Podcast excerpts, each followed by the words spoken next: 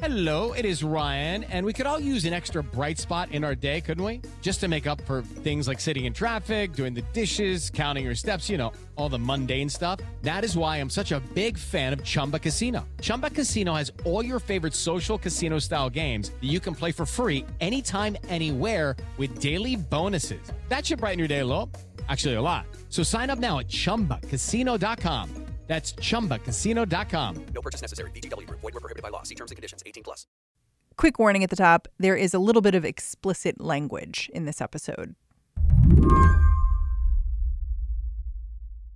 Cindy Chang covers crime and the LAPD for the Los Angeles Times. She says if you drive the Harbor Freeway from North LA to South, you'll pass Watts to the east, Inglewood to the west, and every few blocks, you'll cross these invisible lines lines that separate rival gangs.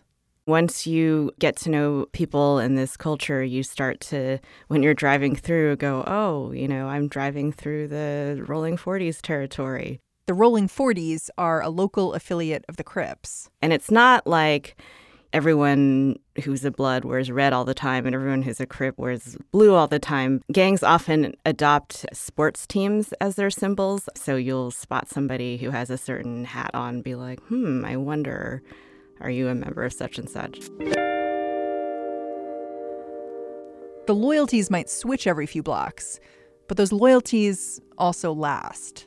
Something people don't realize about gangs is we tend to think that when somebody is not involved in criminal activity that they've left the gang, but often that's not the case. So they feel this real strong allegiance to their neighborhood and might still consider themselves a member of that gang, even though they might have a regular job um, or be a famous rapper. Nipsey Hussle was one of those famous rappers, an LA icon.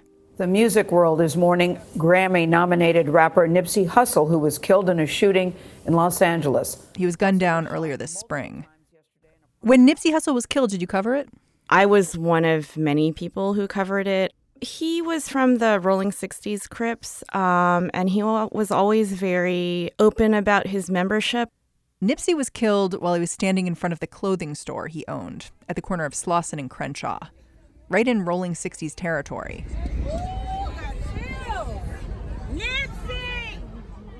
And this uh, spontaneous memorial sprung up that drew hundreds of people. I mean, that intersection was just swamped. The parking lot filled up with flowers, balloons, poster board. And of course, Nipsey's music was playing full blast.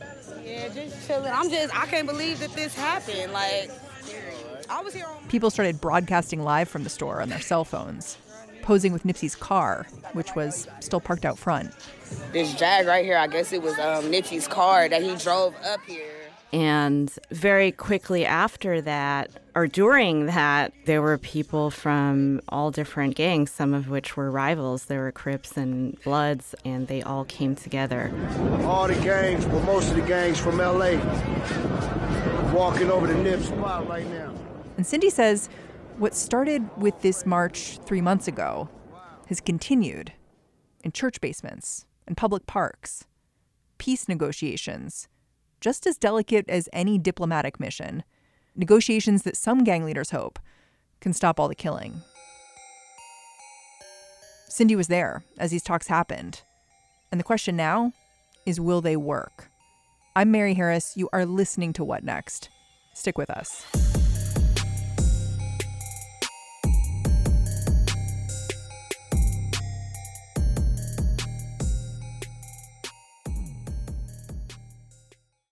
This episode is brought to you by Discover.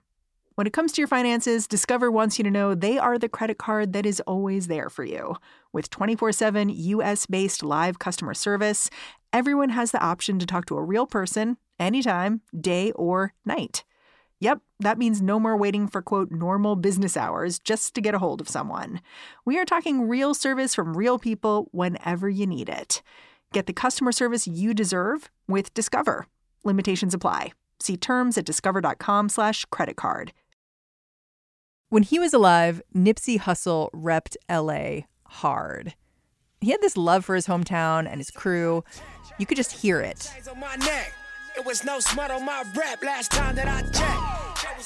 In the video for one of his most popular songs, Last Time That I Checked, he rides around LA in a white Lamborghini, wind in his hair. He is in full Crips blue. And he's alongside another rapper, YG, who's in his deep bloods red, down to his patent leather shoes. The message seems to be we can perform together. We don't have to fight. Something that stood out to me about Nipsey Hussle was uh, watching him give interviews where he put gang life in this really thoughtful context. Anybody, y'all, y'all heard of a, uh this dude named Maslow? Like he put gang culture into the framework of Maslow's hierarchy of needs. Okay, so at the base of human needs is our our physiological needs: food, clothing, shelter, and there's uh, other needs that come above that. But if you can't address these, all that other shit don't count. And it's come to resources. Some of these guys that I talked to for this story, I mean, you know, they've reflected a lot on on their lives um, because when you've dealt with violence and death and prison at a young age, I think it causes some people to do that. So, can you just sum up really quickly, you know, kind of what made Nipsey Hussle so important to the LA community? I think it was that he wasn't just a rapper. He, you know, had this clothing store in the heart of his community. He hadn't left his community and he was trying to bring money into the community um, and to really not just talk about helping the youth, but to really um, create these avenues where they could become entrepreneurs and be successful so they wouldn't have to fall back on gang life. Details about what happened to Nipsey are just being released. The man accused of shooting him was reportedly angry that Nipsey had called him a snitch. But the two men were actually affiliated with the same gang, which shows just how hard it is to stop gang violence in LA. The disputes are complicated, personal. But after Nipsey's death, a group of older gang members decided they had to try. So there have been these almost sort of like um, summits where uh, leaders from all different gangs get together and you know a lot of them talked about we can't just keep on having meetings we've got to you know, this is an emergency, this is a crisis. Um, we've got to take action now. What is our action going to be? When you walk into one of these meetings, what's it like? In some ways, it just looked like a church breakfast. I mean, they were eating scrambled eggs and grits and talking to each other. But the one that I attended, the one in Compton, it was at a church. The pastor is actually a sheriff's deputy who is very much supporting them and said, You can use this space whenever you like, I'll feed you. But he stepped out of the room for the actual meeting because, you know, they they would be more comfortable without law enforcement there. Can can you articulate I mean, violence has been going down around the country, but does it feel like that in these neighborhoods where Nipsey Hussle grew up, where any of these gangs operate? Yes and no. I mean, if you compare um, in 1992 um, in the city of LA, there were more than a thousand homicides. Last year, it was less than 300. So that's a lot fewer people dying. But in these parts of the city, um, particularly among people who are involved in gangs, the toll is still very, very high. I mean, these a lot of these people that I've talked to, they've been shot multiple times. They've lost dozens of friends. You mentioned how the gang leaders get together, they talk about shared goals. What do we misunderstand about what the goals of these groups are? So, one thing which uh, the gang members quickly corrected me on, um, I used the word truce. And they said, What we're doing here is not a truce, it's a ceasefire. So, in their terminology, um, a truce means that you're actually friends, whereas a ceasefire just means don't go into their neighborhood and shoot people. And when you've had a war with another neighborhood where people's lives have been lost, a lot of people aren't ready to be friends. I think that's really the main goal that they have is to stop the killing. But to actually do that, I mean, it's a very complicated diplomatic landscape that, in a lot of ways, is analogous to um, to world diplomacy. You know, you've got to strike an agreement with the other side, but before you can even do that, you have to gain at least a critical mass of support on your own side. Otherwise, you you can't even come to the table, and you've got to have that project that credibility that you have control of your own side. Yeah, that's it's just it's intense. It's like how do you fix this issue and how do you sort of control your people and and hopefully calm down the other side? It just sounds I mean as you said, it sounds delicate. Yeah, it's a lot of work. It's hard work. But now some of these um, gangs that were very recently considered themselves enemies, the leaders who were trying to create the peace will say, "Oh, now we talk every day." It wasn't like all of a sudden this came out of nowhere. I mean, there were already people who wanted peace, um, but they needed a catalyst. Gang wars in Los Angeles claim hundreds of lives every year. Many of the victims are innocent bystanders.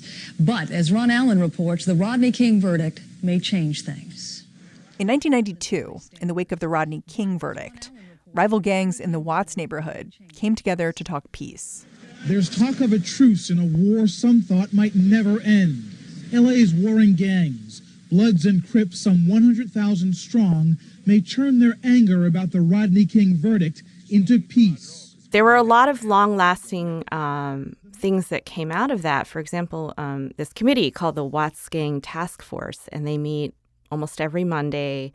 You know, they have police officers there who give updates on crime in the past week. Um, and so they have this now official place to hash things out. So you're describing how these talks in 1992 kind of built this structure that the gangs could work inside of and could sort of move things forward. I know that they don't want to call this a truce, but the gangs that are negotiating now, do you see them building something similar? I do. I don't know how um, official it will get, but you know, even if say, you know, the Rolling 40s and the Rolling 60s who have a tentative ceasefire, if they stop shooting at each other for a year, two years, five years, I mean, that's something.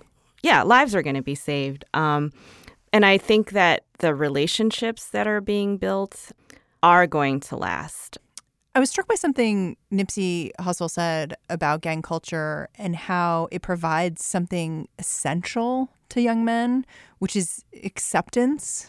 The world said we was wrong, but the set embraced you for who you was. You know what I mean? And that's the that's the allure of gangbanging in, in the gang is that you might have been broke, your mama might have been on drugs, you you, you might have not had, you know, the material success but the gang don't judge you on that. The gang judge you on your heart. You know what I'm saying? If you if and it's tricky to think about how you beat that if you're trying to stop gang violence. And I wonder if any of the conversations you're overhearing now are talking a little bit about that. Like back in Watts, they talked about, you know, entrepreneurship and how that was important. Of course, Nipsey Hussle himself was a big booster of, you know, black business owners and making sure that money was coming into the community. Yeah, I think you're right that in 92, um, jobs were very much part of the conversation because what is the alternative? You can't tell people to just stop leading this lifestyle or making money this way if there's no alternative. So, I mean, I think right now the real priority is just let's stop killing. You know, there's something else that Nipsey Hussle said that stood out to me. He was talking about truces and what happens when gangs try to stop the violence. And he said, the truces don't last long. I, I wonder if you think this negotiation is different or not. I would say it is a large scale movement, but that the actual peace is going to happen with these individual agreements between individual gangs.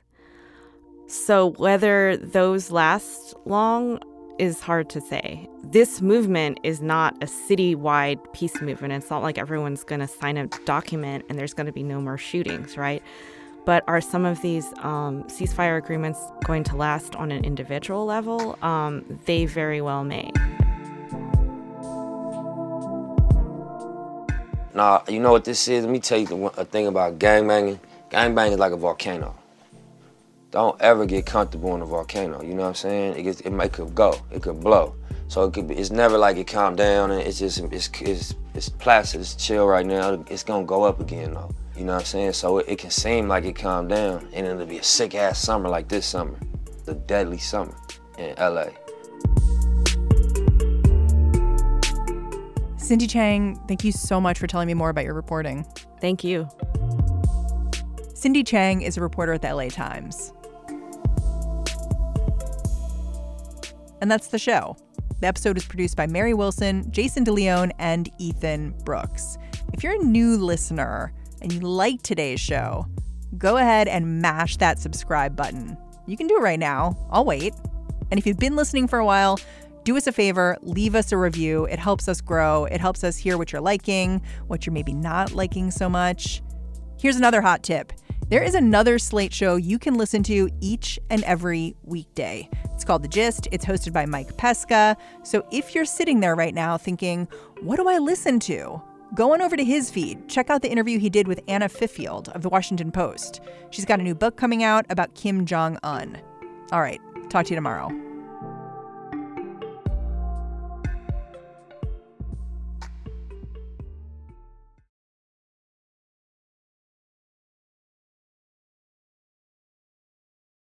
Hey guys, it is Ryan. I'm not sure if you know this about me, but I'm a bit of a fun fanatic when I can. I like to work, but I like fun too. It's a thing. And now the truth is out there. I can tell you about my favorite place to have fun Chumba Casino. They have hundreds of social casino style games to choose from, with new games released each week. You can play for free anytime, anywhere and each day brings a new chance to collect daily bonuses. So join me in the fun. Sign up now at ChumbaCasino.com. No purchase necessary. VGW. Void were prohibited by law. See terms and conditions. 18 plus.